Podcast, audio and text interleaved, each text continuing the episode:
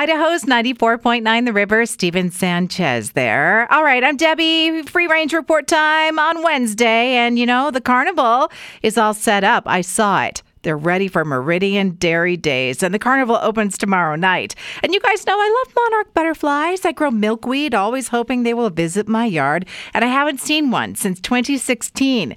But there is hope this year because people are seeing them in their yards this week. Let me know if you're lucky.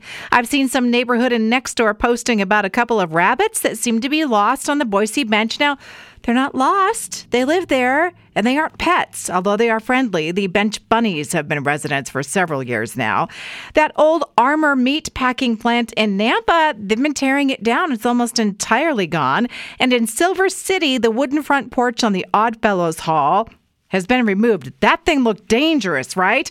Uh, it's going to be replaced. By the way, Silver City snow is all gone, so you can visit now. The Warehouse Food Hall in Bodo is opening on July 12th. I'm looking forward to that. Breakfast burrito alert! I guess the ones served at the new Taqueria Sol de Jalisco on Chinden near Glenwood are really, really good, so I must investigate. You do it too. Kraft Macaroni and Cheese says after 85 years, you cannot call them that anymore. The new name is Kraft Mac and Cheese, and Costco is carrying key lime pies. Oh, yes, please. And those really good green olives at Costco in that giant jar, they are back in stock. My friend Sharky found them. She grabbed a jar for me. Thank you, Sharky. And Trader Joe's in a pickle shaker bottle of seasoning is available. Perfume for your ice cream?